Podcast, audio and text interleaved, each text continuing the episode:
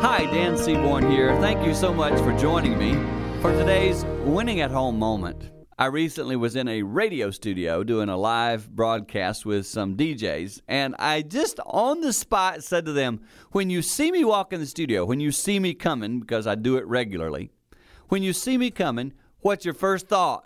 I caught them a little off guard. Then they said some nice things. I hope they were being honest, but we were live on the radio, so they had to be nice. But it did get me to thinking about what's our first thought? When you see your spouse, what's your first thought? When they see you, what's their first thought? That first thought reflects something that's going on inside of us. And I challenge you to live and to be the type of person who brings joy to those around you so that when they see you coming, they go, ha, man, good. I'm glad they're here. That's a home. If that's happening, that's a home where people are winning at home.